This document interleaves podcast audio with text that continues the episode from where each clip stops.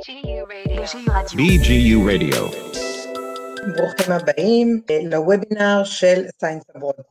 למי מכם שמצטרף לראשונה, הוובינרים הם חלק מהפעילות הרחבה שמפעיל Science Abroad לחיבור בין מדענים ישראלים בחו"ל וישראל, בתמיכת המרכז לקליטה במדע והאגף לעידוד יזמות עסקית של המשרד העלייה והקליטה.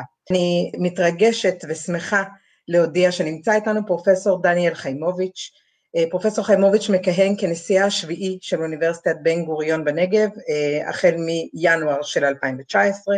פרופסור חיימוביץ' הוא יליד מדינת פנסילבניה בארצות הברית, למד בארצות הברית באוניברסיטת קולומביה ובארץ באוניברסיטה העברית בירושלים, שם קיבל את הדוקטורט שלו בגנטיקה. כחבר סגל אקדמי באוניברסיטת תל אביב, הוא זכה במלגת אלון היוקרתית המוענקת לחוקרים צעירים מצטיינים על ידי המועצה להשכלה גבוהה. במהלך הקריירה המדעית שלו פרסם פרופסור חיימוביץ' מאמרים בתחומי חקר הביולוגיה ההתפתחותית, ביולוגיה חישובית ומדעי הצמח, וכן ייסד את התוכנית להבטחת מזון באוניברסיטת תל אביב. ואחרון חביב והכי חשוב אולי, פרופסור חיימוביץ' הוא מחברו של ספר המדע הפופולרי, צמח מה הוא יודע, שיצא לאור ב-2012, תורגם ל-18 שפות וזכה לחשיפה עולמית. תודה רבה שהצטרפתם, תודה לפרופסור חיימוביץ', וערב טוב, תודה שהקדשת לנו מזמנך. הבמה שלך. תודה רבה. לא יודע אם הספר זה הדבר החשוב ביותר, נגיד, אני חושב שיש אנשים אולי באוניברסיטה, היו חושבים שאולי להיות נשיא אוניברסיטה, אבל uh, אני אקבל את זה, תודה רבה. לא, אני, ברור, זה ברור, תודה. כן, הזמנים מוזרים לכולנו, בוקר טוב, צהריים טובים, ערב טוב, איפה שאני פוגש אתכם בעולם.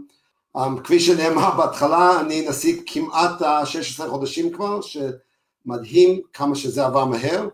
אמ, לפני זה, כפי שנאמר, הייתי באוניברסיטת תל אביב 23 שנים. בואו אני אספר לכם קצת סיפור איך אני הגעתי לבן גוריון. ברור שאחת מהמטרות שלי פה בתוך הוובינר זה לשכנע אתכם לעשות לכם recruiting לבן גוריון.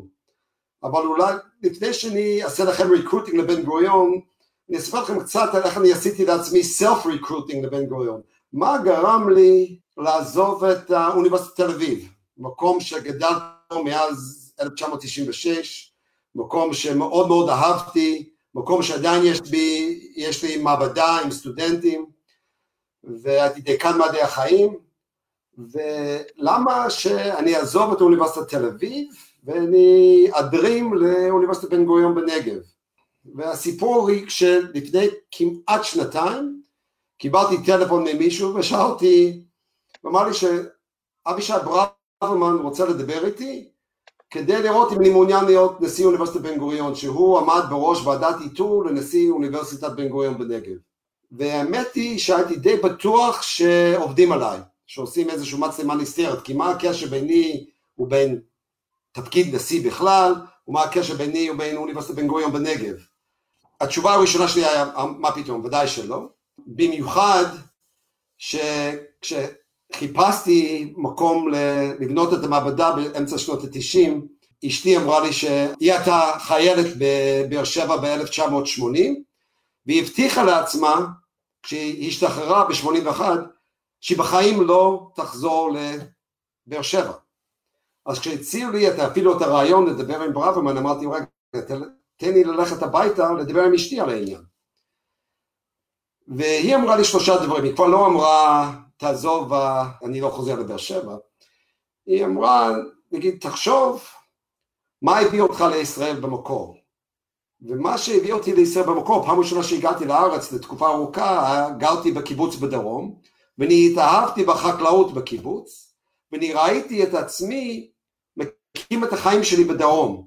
אני התחברתי לאידיאולוגיה של בן גוריון שאמר העתיד של מדינת ישראל נמצא בנגב. וככל שחשבתי על זה יותר, נדלק לי את הרעיון במוח שאולי הרעיון להיות נשיא אוניברסיטת בן גוריון בנגב מתקשר ועושה איזשהו מעגל מאוד מאוד גדול שמה שהביא אותי לארץ בהתחלה. אז um, האמת היא שאחרי שחקרתי את זה יותר והלכתי לבקר ודיברתי עם אנשים ואחרי שאני כבר נשיא שנה וארבעה חודשים אני משוכנע, לא אני יודע, שאוניברסיטת בן גוריון בנגב היא האוניברסיטה החשובה ביותר לעתיד של מדינת ישראל. עכשיו אני יודע שזה נשמע מאוד מאוד בומבסטי, אני אפילו נשמע קצת אולי משיחי כשאני אומר את זה ככה, אבל אני אגיד לכם למה אני מרגיש ככה. אחד, אם אתה מתחבר לרעיון של בן גוריון, שעתיד של המדינה נמצא בנגב, זה מאוד ברור היום, אם אתה, כולכם ממקומות שונים בארץ, אתם רואים איך הארץ הולך ומתמלא, והמקום היחיד שאפשר לעשות משהו חדש, לבנות, וגם בשביל הדור שלכם, להרבה מכם, המקום היחיד שתוכלו להרשות לעצמכם, בטוח לדור של הילדים שלי, לקנות דירה, זה בדרום. זה לא היה ככה כשאני חזרתי ארצה באמצע שנות ה-90. אז אם אתה מקבל את זה שעתיד הארץ הוא בנגב, ההצלחה של הנגב הוא תלוי בבאר שבע שיהפוך להיות מטרופולין מודרני מושך. באר שבע לא יכול להיות עיר, ספר, פריפרית, הוא חייב להיות ממש עיר גדול, מושך, עם, שמציע המון. אבל בשביל באר שבע להצליח, אוניברסיטת בן גוריון חייב להצליח. כל מה שאנחנו רואים בהצלחה בבאר שבע, ובאמת היום בבאר שבע ב-2020 זה לא אותו באר שבע שאשתי עזבה ב-1981. 250 אלף איש בתוך העיר, עוד 200 אלף איש מסביב לעיר, עיר uh, עתיקה, הולך ומתפתח, תרבות, פאבים, באמת uh, אווירה שונה לגמרי. אבל כל מה שקורה בבאר שבע הוא קשור לפיתוח של אוניברסיטת בן גוריון בנגב, ונדבר על הדברים האלו. דהיינו, אם אנחנו ניקח את אוניברסיטת בן גוריון בנגב ונוציא אותו החוצה מבאר שבע, כל האקוסיסטמה מתפורר. אני הרבה מרבה להשוות אותו לאוניברסיטת תל אביב ועיריית תל אביב. עכשיו אוניברסיטת תל אביב זה אחלה אוניברסיטה, באמת, שוב, כל הקריירה שלי שם. אבל העיר תל אביב הצליח כל כך שאם היית מוציא אוניברסיטת תל אביב מאזור תל אביב היום ושם אותו אולי בסיליקון וואלי, קודם כל לא בטוח שהחברים שלי היו שמים לב שהם עכשיו כבר לא בתל אביב, בתל אביב לא כל כך שם לב שהאוניברסיטה לא נמצאת, אבל בבאר שבע זה ברור שבלי אוניברסיטת בן גוריון, באר שבע לא מתפתחת. אז עם ההשוואה שבן גוריון, שהנגב, ישראל תלוי בנגב, נגב תלוי בבאר שבע, ובאר שבע תלוי באוניברסיטת בן גוריון, אז המדינה תלוי בנו. Um, אז, אבל זה לא רק שזו האוניברסיטה החשובה ביותר לעתיד המדינה, זה באמת um, אוניברסיטה שיש מילה באנגלית שאני לא, עוד לא, טרם מצאתי בעברית, אני אשמח אם תעזרו לי, והמילה היא remarkable. אוניברסיטת בן גוריון בנגב is truly remarkable. הדברים שאנחנו עושים ומה שיצרנו בחמישים שנים האחרונות, באמת השנה זה היובל שלנו, it's unbelievable ו-unremarkable. אני רוצה לדבר על שלושה אירועים מקוננים בהיסטוריה. הראשון היה בתחילת שנות ה-60, שוב אני חוזר לבן גוריון עצמו, דוד, טוב זה שם האוניברסיטה, וכשהוא רצה להקים את האוניברסיטה, שאז הוא קרא לזה אוניברסיטת הנגב, הוא אמר את המשפט הבא, תחילת שנות ה-60, אני מדמיין לעצמי מעין אוקספורד של הנגב. תחשבו על זה, הוא לא אמר בואו נקים מכללת Shippensburg State University של הנגב, הוא אמר אני מדמיין מין אוקספורד של הנגב. החלום שלו, ושוב היו 40 אלף איש בבאר שבע בזמן הזה, זה היה תחנת אוטובוס בדרך לאילת, היה להקים מקום שוקק אה, אקדמי. לקח קצת זמן, עדיין לוקח זמן. האירוע השני היה ב-2002, פה היו שתי אנשים, אמ, אבישי ברוורמן שהיה הנשיא החמישי של האוניברסיטה, יחד עם יעקב טרנר שהוא היה ראש העיר של באר שבע, הם נפגשו באזור קצת צפונית מהאוניברסיטה, על הגבול של האוניברסיטה, אזור ריק לגמרי, והם אמרו כאן יוקם מרכז הסייבר הלאומי, מרכז הייטק של הנגב. מה הקשר בין הייטק ובאר שבע? ויכול להיות שהם אפילו לא אמרו את המילה סייבר, אפילו לא יודע אם הם ידעו מה זה סייבר אז. הם דמיינו, אוניברסיטת בן גוריון בנגב, יחד עם הבאר שבע, השקיעו כדי לבנות אזור התעשייה. היום אזור התעשייה הזה שהוא צמוד לאוניברסיטה, קשורים אחד לשני על ידי גשר, גשר ה-DNA אנחנו קוראים לזה, יש שם חמישה בניינים עם 80 חברות בינלאומיות, מעל 3,000 עובדים, כולם בתחום הסייבר וההייטק, ומעל 70 אחוז מהעובדים שם הם בוגרי אוניברסיטה. הסטודנטים שלנו עוברים, וגם החברי סגל, עוברים את הגשר, עובדים בחברות, חוזרים ללימודים, עוברים בחברות, חוזרים ללימודים, וחלק מהחברות הן חברות של חברי סגל שבנו אותם שם. זה גם אותו מקום שיש את מרכז הסייבר הלאומי של משרד ראש הממשלה, נמצא באותו פארק ההייטק. אבל זה פשוט דמיוני לגמרי לחלום שדבר כזה יכול להצליח. ואירוע שלישי היה בינואר השנה, ינואר 2020, עכשיו שלושה אנשים, אני, דוקטור שלומי קודש, שהוא ראש בית חולים סורוקה, וראש העיר מוביק דנילוביץ' האחד ויחיד, שהכרזנו על ההקמה של אזור החדשנות, the Innovation District של ישראל. שוב, מה בין Innovation חדשנות ובאר שבע? באר שבע יחד עם אוניברסיטת בן גוריון וסורוקה זכה במכרז של משרד ראש ממשלה להקים את אזור החדשנות של ישראל שיהיה ממש על הגבול שמקשר בין הבית חולים, האוניברסיטה, תחנת הרכבת ואזור התעשייה ומתוכנן שם לאורך עשרים שנה לבנות שלושה אזורי תעשייה, אחד לסייבר, אחד לדזרט טכנולוגיז ואחד לדיג'יטל הלף יחד עם אזור של פאבים ואזור של בילויים, שיצא סביבה כמו שיש בקיימברידג', כמו שיש בפילדלפיה מסביב לדרגסל, כמו שיש בסנט לואיס מסביב לוושינגטון יוניברסיטי, ו-Innovation District של המדינה. שוב, למי שלא יכול לחלום לא יכול לדמיין את זה, אבל אני משוכנע שזה יבוא לידי ביטוי, אנחנו כבר בתוך התהליכים של התכנון כזה. אז מה יוצר את ה-DNA הבן גוריוני, מה הופך אותנו לשונים, מה הופך את הבן גוריון לשונה מאוניברסיטאות אחרות בארץ, ואני קורא לזה the three eyes, אחד שיש לנו impact, או the three SIs, we have social impact, אנחנו האוניברסיטה היחידה בארץ שנמצאת בשכונת עוני, כל האוניברסיטות האחרות נמצאות בשכונות הכי העשירות או בין הכי מפותחות של העיר, רמת אביב, גבעת רם, אמ, נווה שאנן בחיפה, אבל אנחנו נמצאים בשכונת ג' ובשכונת ד', עדיין שכונות עם אוכלוסייה מקורית בשיכונים, ואנחנו, הסטודנטים שלנו גרים בשכונות האלו, ומשפיעות על הפיתוח, המתנדבים עם, בתוך הבתי ספר, מתנדבים עם הזקנים, אז באמת אנחנו משפיעים ממש על האקוסיסטמה הסביבתית, החברתית. השני את ה-social importance. מה שאנחנו עושים בנגב בשילוב של אוכלוסיות מוחלשות לתוך השכלה גבוהה, כמו עם הבדואים. לפני עשר שנים היו רק 60 סטודנטים בדואים באוניברסיטת בן גוריון בנגב, בשנה יש מעל 700. עכשיו זה אתגר מאוד גדול לכל אוניברסיטה בעולם, איך הופכים את ההשכלה הגבוהה לנגיש לאוכלוסיות מוחלשות מבחינה סוציו-אקונומית. והדבר השלישית זה ה-SI של ה-social interactions.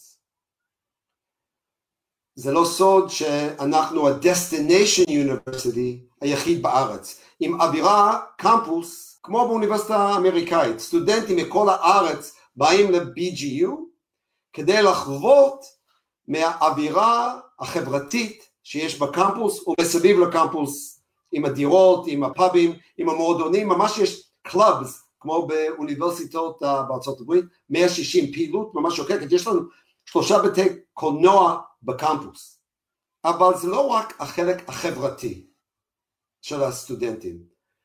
אנחנו האוניברסיטה היחידה בארץ שיש באותו הקמפוס גם כל הפקולטות, אבל גם בית חולים. סורוקה הוא חלק מהקמפוס של אוניברסיטת בן גוריון, וזה מייצר קשרים חדשים שאין באף, שלא מתאפשר באף מקום אחר. ואם חושבים על זה, מה מניע, מהו הדלק שמניע את האקדמיה? קפה, קפאין. אני בטוח שכל אחד אתם תסכימו איתי שזה הקפה שמניע את האינטראקציות. אנשים נפגשים לקפה, מתיישבים, מתחילים לדבר ורעיונות חדשים יוצאות מהמפגש. וככל שהמפגשים הם יותר רב גווניים עם אנשים שהם לא דומים לי, יכולים לצאת דברים עוד יותר מעניינים. אז בגלל המבנה, וחלקכם יודעים שהתעסקתי קצת עם ביולוגיה מבנית, הם מאמינים ש-structure ו-function הם קשורים אחד לשני. אז בואו נראה מהו המבנה הפיזי של אוניברסיטת בן גוריון בנגב. אז כאן זה האוניברסיטה, כאן זה הבית חולים, כאן זה אזור התעשייה. הקשר בין שלושת הדברים האלו מייצר קשרים ואינטראקציות שלא יכול להתבצע באף קמפוס אחר בארץ. אני אביא לכם דוגמה אחת או שתיים. אחת זה לפני שנה וחצי הוקם באוניברסיטת בן גוריון בנגב מרכז האוטיזם הארצי, הלאומי. The National Autism Center הוא ממוקם באוניברסיטת בן גוריון בנגב.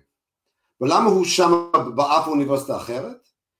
כי המרכז שלנו היה המקום היחיד שפסיכיאטר, פסיכולוג, ביוכימאי, data scientist ומישהו ממדעי המחשב יכולים לפגש תוך שלוש דקות באותו בית קפה.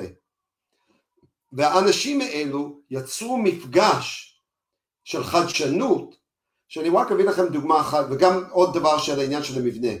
סורוקה לצערנו נו הבית חולים היחיד בדרום הארץ. אבל מה שזה אומר שכל ילד בדרום הארץ שעובר אבחון לאוטיזם עובר אבחון בסורוקה.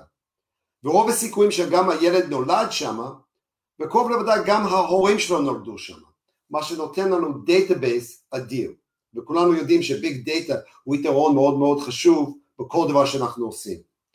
דבר שני, עכשיו הם בנו את חדרי האבחון, ואנשי המחשב וה-data analysis אמרו בואו נשתול בתוך החדר כל מיני מצלמות. גילויים שלהם רק בשנה האחרונה, שתוך כדי אבחון הם עושים אנליזה של תווי פנים, ועכשיו הם יצאו אבחון שאפשר לעשות אנליזה של ילד בן שלוש עם קורלציה של 95% לתווי פנים והאבחון של אוטיזם. דברים מדהימים. Data Scientist, uh, Image Analysis, פסיכולוג ופסיכיאטר, אבחונים חדשים. אבל זה נוצר מהמפגש של הדיסציפלינות בבית קפה.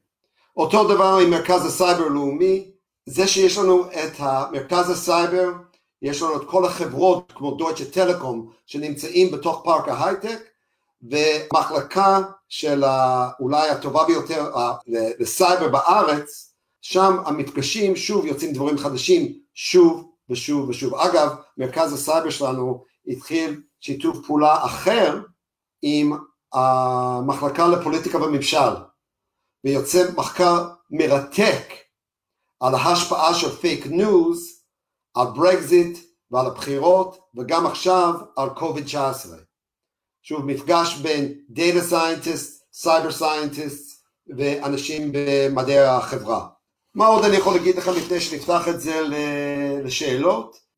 אנחנו אוניברסיטה רב גווני, יש לנו את הכל, אין לנו פקולטה למשפטים, פיתנו על התענוג, אולי אתם לא יודעים ששליש מה...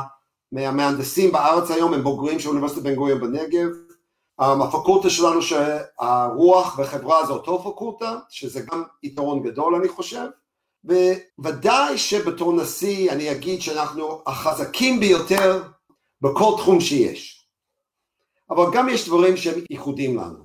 כבר הזכרתי לדוגמה את העניין של האוטיזם. Um, שתי דברים שאולי אתם לא יודעים עליו, אחד זה כל דבר שקשור ללימודי ישראל. דוגמה, עד שהגעתי לאוניברסיטת בן גוריון, אני לא ידעתי שאנחנו מאחסנים את הארכיון של בן גוריון. כל היומנים של בן גוריון נמצאים בתוך האוניברסיטה, יש לנו מחלקה שלמה שחוקרת את זה, וזה פשוט דבר מדהים, אני, היום הראשון שהייתי נשיא ירדתי לראות את הארכיון, ביקשתי לראות את היומן של בן גוריון מה-18 לאפריל 1948, זה לא, ופתחתי אותו עם כפפות, ויכולתי לראות בדיוק מה בן גוריון חשב לפני שהוא הכריז על המדינה, היה מרתק. אבל אנחנו גם בתוך אותו מרכז, יש לנו את הארכיון של עמוס אור, של אהרון אפלפלד. כל דבר ישראל, זה אנחנו. הדבר השני שאנחנו עושים כבר חמישים שנה ואוניברסיטות שונות מעולם מתחילים להתחבר לזה זה כל קשור ל-climate change והסביבה. יש לנו בקמפוס שדה בוקר את המכונים לחקר המדבר שיש שלושה מכונים המכון למים, המכון לחקלאות המדברית ומכון לאנרגיה מדברית. מה שחשבנו שהוא ייחודי למדבר, היום בכל העולם מבינים שזה מיינסטרים לכל העולם. לדוגמה נגיד, אם הייתם באירופה בקיץ בשנים האחרונות, יודעים שהם לא יודעים איך להתמודד, להתמודד עם החום. אז הצורך לחקור climate change ולמצוא פתרונות שם אותנו במרכז המפה, גם לא רק הישראלי, אלא גם הבינלאומי. ואחד מהתחומים שאנחנו הולכים לשים לזה דגש מאוד גדול בעשור הבא, זה, זה התחום הזה של, אבל זה לא רק ביולוגיה, זה לא רק הידרולוגיה, זה גם בהנדסה בענייני נגיד cooling, או energy tech, או policy שקשור לדברים האלו. אם אנחנו מסתכלים קדימה ורואים מה מאיים על העתיד שלנו, כמו שקוביד איים עלינו, שינויי אקלים, ואנחנו חייבים למקסם את היכולת שלנו להיות מוכנים כשדברים יקרו בעתיד. עוד משהו שהוא ייחודי הוא היכולת שלנו לעבוד עם תעשייה. כבר אמרתי שיש לנו את האזור התעשייה ההייטק שהוא של האוניברסיטה, בבעלות האוניברסיטה, אבל יש לנו עוד יחידה בקמפוס שנקרא NIBN, The National Institute for Biotechnology. ו-NIBN הוא מין אקסלרטור אוניברסיטאי. הוא מתנהל בתוך חברה, אנשים מגישים פרויקטים למכון, אם הפרויקט שלו מתקבל, הם מקבלים ליווי לשנה, שנתיים, שלוש שנים, יחד עם תקציבים מאוד מאוד גדולים, בינתיים יש לנו 20 מיליון, כבר הושקע בזה יותר מ-80 מיליון דולר, על מנת לבנות IP שאפשר לצאת לשוק. זה כדי לא, זה כדי לממן פרויקטים של ה-ISF או ה-European Research Council לא מממן, באמת לעשות דברים יישומיים. אז במעבדה רגילה מישהו יעשה את ה-Basic Science, ובמעבדה של NIBN הוא ינסה לייצר את ה-IP. Um, אנחנו למדנו איך לעשות את זה לא רע. אז הקורונה משנה את האקדמיה, אנחנו כולנו מרגישים את זה איפה שאתם נמצאים. אבל גם היום אחרי הקורונה לא יהיה אותו דבר. אבל אנחנו רואים את זה אצלנו בתור גם הזדמנות, וזאת אחת מהסיבות שהיה לי כל כך חשוב לדבר איתכם. אני חושב שזה מובן מאליו שהאקדמיה האמריקאית הולכת לעבור תהפוכות מאוד מאוד גדולות. סטודנטים שואלים את עצמם למה כדאי לשלם 40 אלף דולר לשנה אם אני לא נמצא בקמפוס, אולי אני יכול לקבל את אותו חינוך אונליין או במקום אחר. אני לא יודע איך זה, אני שמעתי שיש אוניברסיטאות שנמצאים בבעיות כספיות ענקיות. דוגמה, ידידה טובה שלי שהיא נשיאה של אחת מה-Big 10 universities, אוניברסיטה top 25 בארצות הברית, אבל רוב התקציב שלה בא מספורט וטלוויזיה. איך היא תממן את כל הפעילות שלה בלי בלי NFL ובלי בלי ה-NCAA פוטבול או בלי ה-Final Four. אבל בשבילנו זה אולי opportunity למשוך אתכם אלינו חזרה. נכון שישראל גם נמצא באותו משבר, וגם אוניברסיטת בן גוריון מתכונן לקיצוץ תקציבית, כולכם יודעים מה המצב בארץ וגם עם אבטלה ענקית, ויהיה קיצוץ תקציבית, אבל אנחנו לא מפסיקים לקלוט אנשים מצוינים. לא רק זה, אם אתם מכירים אנשים שהם כבר ב-tenure transition או כבר established וחושבים עכשיו לעשות שינוי ורוצים לחזור לארץ, אנחנו מוכנים להציע הצעות מאוד מאוד נדיבות. לא נדיבות כדי להיות נחמד, אלא נדיבות כדי לאפשר למישהו להצליח. אני לא מוכן לקלוט אף אחד בתנאים שהוא לא יכול להצליח אצלי. אנחנו לא ניתן לכם הצעה ולהגיד אל תדאג יהיה בסדר. אל תדאג הישראלי הזה, לא למדתי, אני 30 שנה בארץ, 35, זה עדיין לא בא, נגיד אם נציע לכם משהו, אנחנו ניתן את זה. דוגמה לזה שעכשיו בקיץ אנחנו מקימים משרד חדש באוניברסיטה, אנחנו קוראים לזה משרד השילוב, ותפקיד של משרד השילוב הוא לוקח הנקלט החדש, ללוות אותו למשך שנתיים, גם חברתי, לעזור לו למצוא בית, גנים, דברים כאלו, אבל גם לתת תמיכה אדמיניסטרטיבית, לעשות את כל הדברים שאני שנאתי לעשות, לעזור להגיש גרנטים, לעשות את כל ההזמנות, שבשנתיים הראשונות שאתם נמצאים אצלנו, תוכלו לעשות מה שאנחנו הבאנו אתכם, לבנות את הקריירה האקדמית שלכם. Um, עוד דבר אחד על ה-opportunity של אוניברסיטת בן גוריון בנגב, בחמישים שנים הקרובות אנחנו נכפיל את הגודל שלנו.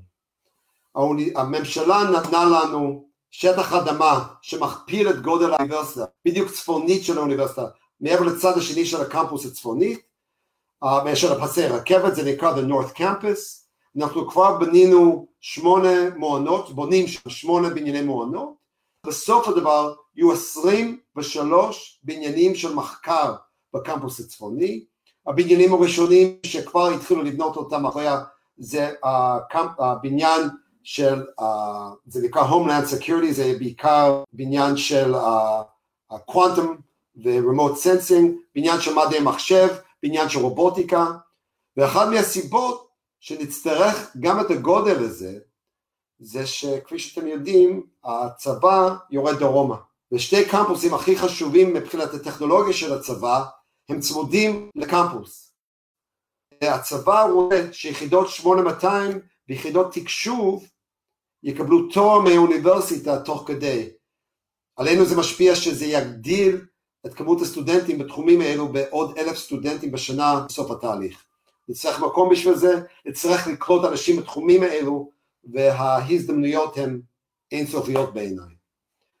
Um, אולי זה מספיק לדבר אל קיר לבן, um, בואו נראה איך זה עובד, אם יש לכם שאלות, um, יש לנו פה מודרטור, כן. um, בטח אתם יכולים לשאול דברים.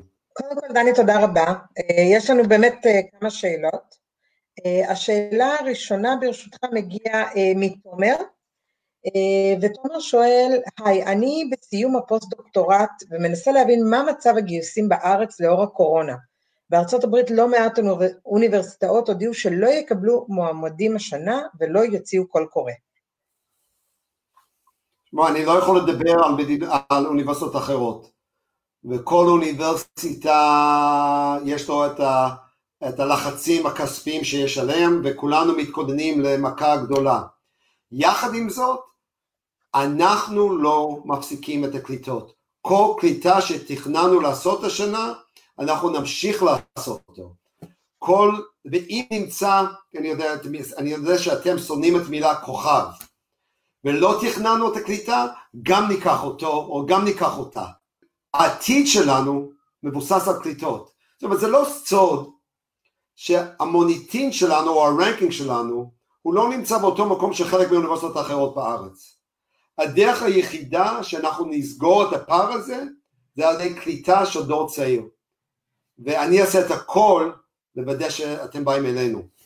אוקיי, okay, מצוין, תודה. Uh, נעבור לשאלה הבאה. יגאל שואל, האם גם מדינת ישראל מסכימה איתך? זאת אומרת, האם יש יותר תקצוב לבן גוריון מהאוניברסיטאות האחרות? לא, הלוואי. um, בואו נדבר, מדינת ישראל ותקצוב זה שני דברים שלא הולכים ביחד, אתם יודעים. אבל um, יש כל מיני מקומות של תקצוב. Um, תקצוב ייעודי בשביל מעבר צה"ל דרומה, זה אנחנו מקבלים ואוניברסיטאות אחרות לא מקבלות. לדוגמה, לפני שנה וחצי קיבלנו כ-90 מיליון שקל לעזור על הפיתוח של הקמפוס הצפוני, זה היה משהו ייעודי לבן גוריון. כשפתחנו את המרכז האוטיזם הלאומי, קיבלנו כסף יהודי בשביל זה, אף אוניברסיטה, אבל גם כן אוניברסיטת אחרות יש להם מרכזים לאומיים לדברים אחרים שהם קיבלו, שאוניברסיטת בן גוריון לא קיבל. Um, לנו יש, וכל אוניברסיטה, כל נשיא נמצא בחרדה מאוד גדולה על התרומות. אני מאוד מאוד חרד כבר, השנה היה אמור להיות לנו תרומה של 14 מיליון דולר שנדחה, אני מקווה שזה יחזור. אבל לי יש משהו שקצת מאזן את זה, לפני, לפני ארבע שנים קיבלנו נס, הנס נקרא The, Marcus Endowment, יש משפחה קטנה מסן דייגו שבעיזבון שלו הם השאירו לנו 500 מיליון דולר. סיפור אמיתי. 500 מיליון דולר אך ורק לאוניברסיטת בן גוריון בנגב. עד אותו הזמן האוניברסיטת בן גוריון בנגב היה מאוד אחרי כל האוניברסיטאות היותר ותיקות בעניין של endowment, קרן צמיתה, יחד עם זאת אנחנו עדיין יותר עניים, זה עדיין קרן יותר קטן ממה שיש בטכניון או בוויצמן או בירושלים או בתל אביב. ההבדל היחיד שהקרן הזה שייך לי בתור נשיא. הפירות שלו, אני אומר מה אני עושה איתם. רוב הקרנות הם למלגה כזאת, זה לקרן הזה, זה לזה, וכל שנה אני בתור נשיא מקבל כ-14 מיליון דולר לעשות מה שאני רוצה. וזה שם אותי, שם את בן גוריון, במקום קצת אחר. אבל אז לכן אני יכול להיות אופטימי, כי זה מאזן שנים קשות כמו שהשנה הזאת. אה, אוקיי, אפשר לעבור לשאלה הבאה? כן, ודאי. אוקיי, אז יש לנו את אה, שחר, הוא בעצם שואל שתי שאלות, אז אני אשאל את שניהם ואם תוכל לענות. אז הראשונה היא, are the budget cuts expected to cut grants like ISF and other research funding? If so, how will new researchers deal with this? והוא ממשיך ושואל, for a new researcher starting a lab by you, how will you support um, building a new lab with students, possibly mainly in remote? Will there be an extension of the tenure clock? All right, great, great, great question. Um, קודם כל, לא שמענו אף שמועה על קיצוץ ל-ISF או דברים כאלו, והאמת היא שבשנים האחרונות um, התקציבים רק הולכים וגדלים. Um, אז אנחנו לא מצפים, ל... אני בשלב הזה לא מצפה, אבל מי יודע, אבל יש הרבה מקורות למימון, ואנחנו רק נגיד, אחד מהקריטריונים זה אם אנחנו באמת מרגישים שבן אדם מספיק בשל והוא מספיק גם ייחודי להביא את, את התקצוב. אבל אני יודע שזו דאגה גדולה, בארה"ב המצב קטסטרופלי. אבל יש עידוד של מחקר ובתחום הביו, האפידמיולוגיה והביו, האמת היא שאני מצפה לגידול בתקציבים. בתור ביולוג אני נורא נורא גאה, כי אם לפני שלושה חודשים אנשים אומרים, תשמע, מה צריכים את האוניברסיטה הזאת, אני אלך לעבוד מיד, תשמע, חלק גדול מהחברים של הילדים שלי שהלכו לעבוד מיד ולא לאוניברסיטה, עכשיו מפוטרים, ויותר מזה רואים כמה חשוב הביולוגים והאפידמיולוגים, בחיים לא היינו כל כך סקסיים, ואני צופה שיהיה um, עלייה בדרישה לביולוגים ולאפידמיולוגים. יחד עם זאת אני חושב שאנחנו ראינו שהאוניברסיטה um, נתבע וגייסה כספים לתחומים המאוד ספציפיים האלו מאוד מאוד מאוד מהר.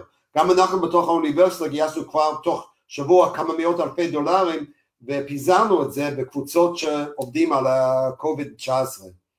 Um, לגבי הרמות והסטודנטים, שאלה מצוינת. קודם כל, הרמות לא משפיע על סטודנטי מחקר. המסטרנטים והדוקטורנטים והפוסטים ממשיכים להיות בקמפוס וממשיכים לעשות את המחקר שלהם. גם בימים, חוץ מבשבועיים של הלוקדאון, המחקר המשיך. לגבי מה יקרה תואר ראשון שנה הבאה, שאלה מצוינת ויש לנו ועדות ששואלים את השאלות. אנחנו לא נהיה במאה אחוז מרמוט, והאמת היא שהרמוט טיצ'ינג הוא לא מתאים לכל סוג של קורס. הוא כן כלי מאוד מאוד חשוב, אני מאוד שמח שלמדנו לנצל את זה. Um, איך זה ישולב, um, אני לא יודע, אבל אני חושב שמה שאנחנו כן נראה לטווח רחוק, שזה עוד יותר יעצים את המקום של ה-research universities. כי אם אפשר לעשות את ההוראה מרחוק, את המחקר אי אפשר. וזאת הסיבה שמהיום הראשון אני שמתי את הדגש על המחקר. אנחנו נמצאים באוניברסיטת בן גוריון על מנת לעשות מחקר שהוא הכי טוב בעולם. היכולת שלנו להשפיע על באר שבע הוא נובע מהמצוינות שלנו. אם היינו רוצים להיות עמותה שעושה social work בבאר שבע, זה הרבה יותר זול להיות עמותה, לא צריכים אוניברסיטה. אבל הרווארד משפיע הרבה יותר מבוסטון קולג' בגלל המוניטין שלו. וככל שאוניברסיטת בן גוריון תהיה אוניברסיטה עם מוניטין יותר טוב, עם מחקר יותר אימפקטפול, um, עם יותר קשרים תעשייתיים, ההשפעה שלנו על באר שבע יגדל, ואז גם ההשפעה על כל האקוסיסטמה. אז המחקר הוא המפתח לעתיד של האוניברסיטה. אוקיי, מצוין, תודה רבה. Uh, אנחנו עוברים לשאלה הבאה. Uh, מירי שואלת, Hi, I'm a postdoc at Stanford. Can you tell us more about the interview process and the starting package? Uh, and היא מוסיפה ושואלת, and if you know how this will be affected by the coronavirus. קודם כל הייתי, איך קוראים לה? מירי? מירי, כן. קודם כל הייתי רוצה לשאול אותה באיזה תחום היא, אם היא יכולה לענות לך מאוד מאוד מהר, אני אשמח. אני אשאל אותה, אוקיי. אבל זאת שאלה שאין לי תשובה, כי כל תחום ותחום זה אחר. Um, כל מחלקה ופקולטה יש לו קצת את הפרוצדורות שלהם שהם שונים, um, וכל אחד זה תלוי בסוג הדרישה לאותו פקולטה או מחלקה. יש המשרות uh, שאנחנו מפרסמים אותן ו-120 אנשים פונים אליהם, ויש תחומים שאולי שלושה ארבע פונים, אז כל דבר הוא שונה. אבל אני כן אגיד, זה שילוב בין קול קורא ו-rolling acceptance. מה שכן נצטרך לשנות זה איך לעשות את הריאיון בזום ולא פיזית, זה ברור לנו. ה-start-up packages, אני לא מתכוון שזה ישתנה. הקיצוצים שאני הולך לעשות, יהיו קיצוצים, אולי אפילו עד עשרה אחוז שנה הבאה. אולי אני לא צריך להגיד את זה בקול רם, אבל איפה שאני מתכוון לקצץ, זה לא בסטארט-אפ. לקצץ בסטארט-אפ זה, זה לקצץ ב, ב, ממש ב, בבשר של העסק. Okay. אנחנו אוקיי. נקצץ אולי, לא, אני לא אגיד במה, אבל אה, אולי נציע... מירי ענתה בינתיים, היא ענתה בינתיים, והיא אומרת, I am in structural biology of HIV. אה, קודם כל וירולוגיה, מצוין, כולם רוצים וירולוגים היום. אה, שמע, נגיד, אה, אז ב-structural biology ב-HIV, עכשיו השאלה, תראה, יש לנו קריו-EM, אם היא צריכה קריו-EM יחידה, נגיד, שנה שעברה נתתי סטארט-אפ אחד של שתי מיליון דולר למישהו בפיזיקה וגם נתנו סטארט-אפים של מאה אלף דולר למישהו. הכל תלוי למה מישהו צריך וכל מחלקה ומחלקה יש לו את הדרך שלו לעשות את, ה, את המיון. עכשיו אני לא יכול להגיד אם המחלקה לביוכימיה או המחלקה למדעי החיים uh, כבר גייס לשנה הבאה, או מה הדרישה שלהם לעוד שנה או עוד שנתיים, כי זה קצת פרטני מדי. אבל אני מציע לה לפנות לסגן הנשיא, סגן הנשיא למחקר ופיתוח, עם, uh, בתור שהעיר הראשונה, ואז אפשר להתחיל לנתב אותם, או גם אפשר לפנות אליי, אני לא אענה, אבל אני אנתב את זה הלאה, אבל באמת אפשר לשלוח לי לפרנט uh, at bguacil, ואני אנתב את זה הלאה. אבל בוא נגיד ב-structural biology, ה-basic molecular biology lab בדרך כלל מקבל 300-400 אלף דולר כמו בכל אוניברסיטה אחרת, מה שכן בדרך כלל כמות המלגות שאנחנו נותנים לסטודנטים, למנחים או לסטודנטים הוא יותר גדול מאשר הרבה אוניברסיטות אחרות. נגיד, ההצ... גם בתור דיקן בתל אביב, אני אמרתי את המשפט הבא ותקשיבו היטב כי הוא נכון, it's not self-fulfilling. סטארט-אפ is overestimated. אם אתם, אף אחד לא יכול להגיד לי שמישהו שקיבל 600 אלף דולר יצליח יותר ממישהו שקיבל 400 אלף דולר. נגיד באורך קריירה זה, או אפילו באורך חמש שנים הראשונות, זה מתבטל. מה שאתם צריכים לראות הוא מהו הסביבה, איפה קולגים, איזה סוג המעבדה, מי נמצא איתכם במסדרון, כמה תמיכה אני אקבל בסטודנטים, כמה תמיכה יש בצב"מים ובצב"פים, אגב בבן גוריון אין לנו צב"ם, יש לנו צב"ף, ציוד בין פקולטטית, אנחנו נוטים לשים את כל הציוד הכבד ב- ביחידה אחת. Um, אני מכיר מישהו, כשהייתי דיקן, שלא בא לבן גוריון, כי באוניברסיטה אחרת הם רצו לתת לו uh, two photon microscope multispectral אישי.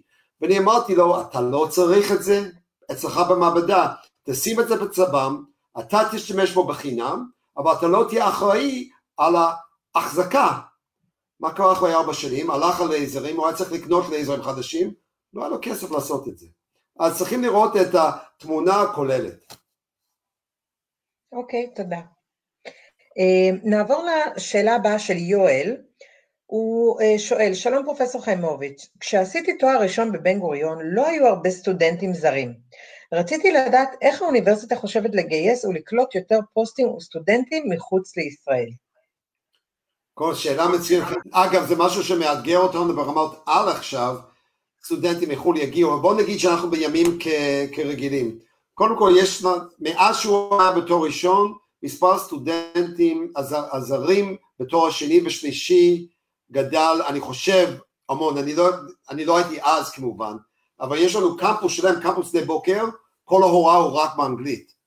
ובהנדסה ובמדעי מדעי הטבע ובמדעי הבריאות, גם כן שם התואר השני הוא לרוב באנגלית, ויש יותר ויותר סטודנטים זרים. Um, כמובן בתואר ראשון um, אנחנו מלמדים עברית, ושם אין הרבה סטודנטים זרים.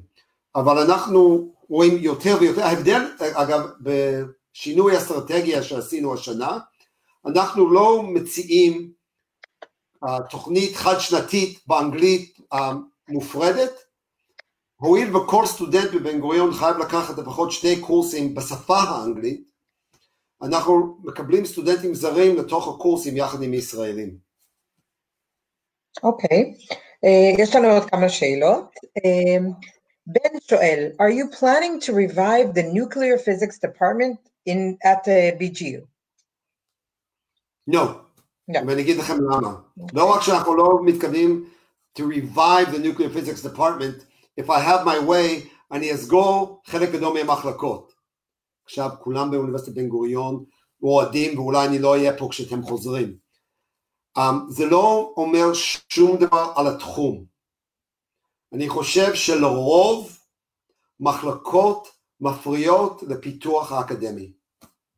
ואני מקווה שאני מעדיף להגיד את זה בחדר, לראות אם אנשים מסכימים או לא. הסיילורים שהיה המבנה האוניברסיטאי בגרמניה ב-1930, שהפך להיות המבנה האוניברסלי, הוא לא מתאים לביולוגיה, למדע או לאקדמיה נורמלית, וזה לא חשוב אם זה בהנדסה או אם זה מדעי הרוח. אני לא רואה סיבה לחלק גדול מהמחלקות שיש לנו במדעי הרוח או מדעי החברה והסיבה שיש אותם זה בגלל א' שנה עד ב', אז הם נפרדו לשתי מחלקות. אז כן נקלוט אנשים שעושים פיזיקה גרעינית או הנדסה גרעינית, ולא צריכים מחלקה בשביל זה. אוקיי. Okay. Uh, יש פה כמה שאלות, uh, גם של אלה וגם... לגבי הנדסה גרעינית, נגיד כן. הקרבה שלנו לכור בדימונה נותן לנו יתרון מאוד גדול, ויש לנו שיתוף פעולה איתם. אוקיי. Okay. אה, אז יש פה כמה שאלות, אני אאחד אותן ככה לשאלה אחת כי הן אה, דומות. אה, אז אלה שואלת, האם כל הפקולטות באוניברסיטת בן גוריון קולטות חוקרים חדשים במצב הנוכחי? עוד פעם היא שואלת, מדגישה תחום הרפואה והסייבר. יוגב שואל בהמשך, האם המועד להגשת מועמדות למשרה אקדמית יידחה לאור תקופת שיבוש המחקר? ושאלה שלישית שמתקשרת זה, איפה בעצם ניתן לראות את הקול קוראים לפוזיציות שכן מגייסים אליהם. אז בבקשה. וואו, את חושבת שאני אזכור את כולם בו זמנית. לגבי, לגבי השאלה האחרונה, וואו, אני מתבייש להגיד שבינתיים אנחנו לא הצלחנו לרכז את כל הקולות קוראים באותו מקום, אנחנו בתהליך של שינוי בתוך האוניברסיטה. אמ, אבל כמו שאמרתי, אפשר לשאול שאילתה אל סגן הנשיא למחקר ופיתוח, וזה, הוא יכול לתת אה, תשובה. לגבי אמ, סייבר דווקא, אני נתתי, זה מצחיק שהוא שאל את סייבר, אני נתתי אישור למחלקה, זה נקרא למחלקה להנדסה, זה מחלקת הסייבר, אני נתתי להם אישור לגייס עוד בן אדם אחד השנה מעבר למה שיש להם, כי הדרישה לסטודנטים שם הוא כל כך גדול, שאמרתי להם יאללה תקלטו עוד בן אדם אחד. אז um, זה להנדסת uh, הנדסת מערכות מידע, um, זה הספציפית. מה, מה הייתה השאלה השלישית?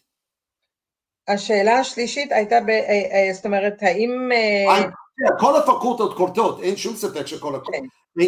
כל, כל הפקולטות קולטות, לא כל מחלקה קולטת, אבל כל פקולטה בטוח שכן. אבל הרבה פעמים לאוקטובר זה כבר סגור להשנה. אם מדברים על אוקטובר 21, um, ודאי יהיו המון קולות קוראים. Um, אני יודע ספציפית לסייבר, אבל בטוח לדברים אחרים עדיין, למדעי המחשב גם כן יש משרות פנויות לאוקטובר 20. למדעי המחשב יש שלוש משרות פנויות לאוקטובר 20. אוקיי, okay, um, אני שואלת עוד שאלה uh, uh, בהמשך, מישהו שכבר שאל שאלה. אז הוא שואל, האם נכון לעכשיו הסמסטר הבא צפוי להיפתח בתאריך המקורי? Uh, והשאלה השנייה שהוא שואל, ברובד הכי טכני, האם יש תוכנית עבור חוקרים חדשים שיצטרכו להגיע מחו"ל ולא תהיה להם דרך פרקטית לעשות את זה? Uh, לדוגמה, בגלל ביטולי טיסות, בעיות עם הבידוד וכולי, האם, האם הם יוכלו עדיין להתחיל באיחור במצב כזה? וואו, בוא נתחיל בשאלה האחרונה. שמע, אנחנו נעשה את הכל לוודא שאנשים יגיעו אלינו, גם אם זה וירטואלית וגם אם זה פיזית, וכל דבר י... י... ידון בגופו, נגיד, ודאי שכן, נגיד, אנחנו, גם, ב, גם ב, בימים תקינים יש מישהו שמתחייב להגיע בתאריך מסוים ובגלל סיבה משפחתית הוא, הוא מבקש דחייה, אנחנו, כן, אנחנו מוצאים את הדרכים, אנחנו מאוד מאוד גמישים בדברים האלו, אנחנו לא אמריקאים, אפילו שאני אמריקאי. Um, מה הייתה, איך זה התחיל את השאלה לגבי... לגבי מישהו שכבר uh, התקבל או אמור להגיע בעצם להתחיל uh, uh, באוקטובר את השנה, האם uh, אתם מתחילים להיערך uh, איך לקלוט אותו בכל זאת, אפילו אם הוא לא יוכל להגיע פיזית לישראל? לא, לא, לא, וגם, וגם דיברו על, על מה אנחנו חושבים עם ההוראה, והש... קודם כל אנחנו נערך לקליטה מהרגע שאנחנו נותנים לבן אדם את ה... את מה שנקרא מכתב הנשיא, שאני אומר, הנה התקן שלך, כמה אתה מקבל בסטארט-אפ וזהו. Mm-hmm. Um, אני רוצה לספר סיפור מאוד בן גוריוני. Um, בשביעי למרץ היו לנו חמישה קורסים מקוונים. זה היה ביום החמישי. יום, ביום שני היו לנו אלפ, מעל 2,300 קורסים מקוונים. אמ, עברנו, הסמסטר אצלנו לא נדחה, האוניברסיטות, יש, היו אוניברסיטות שדחו את תחילת הסמסטר או חלקים אחרים, אנחנו נגמור את הסמסטר בזמן ואנחנו נתחיל את הסמסטר הבא בזמן. אמ, והסיבה שעשינו את זה, כי מבחינתי יש לנו חוזה עם הסטודנטים שלנו. הם באים אלינו לקבל תואר, זו אחריות ענקית. וזה, ולא יכולתי להגיד, סליחה, אין לנו את התשתית. עבדנו שלושה ימים, כולל שבת, 24-7 להקים תשתית שאפשר לנו לעשות את זה. זו חובה מאוד, זו אחריות ענקית לתת לעשרת אלפים סטודנטים תואר ראשון. זה עתיד המדינה, וכולם יגמרו בזמן, יסיימו בזמן. אוקיי, okay, אני חושבת שזאת תהיה השאלה האחרונה, ואז אני אשמח לשמוע ממך ככה קצת דברי סיכום אם תרצה. אה, יונתן שואל, קודם כל אומר תודה על הוובינר, והוא רוצה רק לשאול, לחדד את נושא הגיוסים, זאת אומרת, 20, 2021, האם יהיו גיוסים לאוקטובר של 2021? אה, ודאי שכן. כן. It's not even a question. אנחנו לא דוחים אף גיוס. זה לא אומר שניתן, נגיד היה, נגיד אם מישהו על מנת להגיע חייב 4 מיליון דולר, קרוב לוודאי הוא לא יקבל משרה אצלנו, אבל um, אנחנו לא מוכנים להסתכן על דברים נגיד, אולי נגיד גרנדיוזיים, אבל גיוסים, האוניברסיטה הולך ולגדול, הוא לא הולך לקטן. אוקיי, אה, בסדר גמור. אה, לפני שנסיים, תרצה להגיד עוד כמה מילים או לסכם? קודם כל אני רוצה להודות לכם ש... אני יודע, אתם מבלים אונליין בדיוק כמוני, ואני לא יודע איך יש לכם הסבלנות להקשיב לנשיא אוניברסיטה עם קיר כזה מכוער מאחוריו. אני יודע שהמצב שלכם הוא מאוד מאוד מסובך, נגיד מצב של פוסט-דוק הוא מסובך ומלחיץ במילא ועכשיו זה עוד יותר מסובך ומלחיץ. Um, אני רוצה להרגיע אתכם שהאקדמיה הישראלית uh, תנצל את זה כדי להתקדם עוד יותר. Um, אנחנו בתור אקדמיה ישראלית עובדים ביחד, uh, Science Abroad יחד עם עוד כמה משרדים ממשלתיים עושה מאמץ מאוד מאוד גדול להחזיר ישראלים הביתה um, ושיהיה לכם בהצלחה, קודם כל תשמעו על הבריאות שלכם ושתצליחו. אוקיי, okay, יופי, אני מצטרפת אליך חזרה.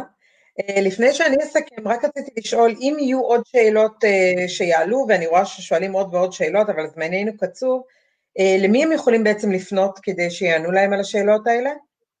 Um, שמע, אין, אין, מקום אחד בשנייה הזאת, כי זה okay. אוקיי. תלוי, נגיד, אם זה שאלה תחומית, נגיד הייתי פונה לדיקן של אותו התחום, תמיד אפשר לפנות, ל... אבל הייתי מתחיל בדיקן של אותו הזירה, אמ, תמיד אפשר לסגן הנשיא של מחקר ופיתוח, mm-hmm. ואפשר להגיע, להגיע אליי ואני אנתב את זה לאן שצריכים. בסדר גמור. אז רציתי שוב להודות לך, פרופסור חיימוביץ', על הזמן, היה אה, מרתק ומהנה.